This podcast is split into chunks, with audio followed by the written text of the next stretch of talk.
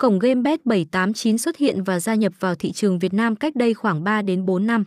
Tuy thời gian này không dài nhưng những gì mà cổng game này đã có chưa hẳn các cổng game khác trên thị trường sở hữu được.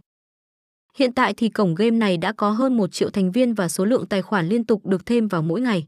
Cổng game này được xây dựng tại Macau vào năm hai nghìn không trăm mười bảy và đang hoạt động khá mạnh ở các nước châu Á và cụ thể là tại Thái Lan, Indonesia, Philippines, Malaysia, Việt Nam.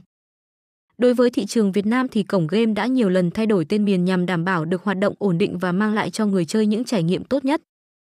bet bảy tám chín là sân chơi được nhiều người yêu thích nhất trên thị trường hiện nay với nhiều tính năng vượt trội thu hút đông đảo người tham gia.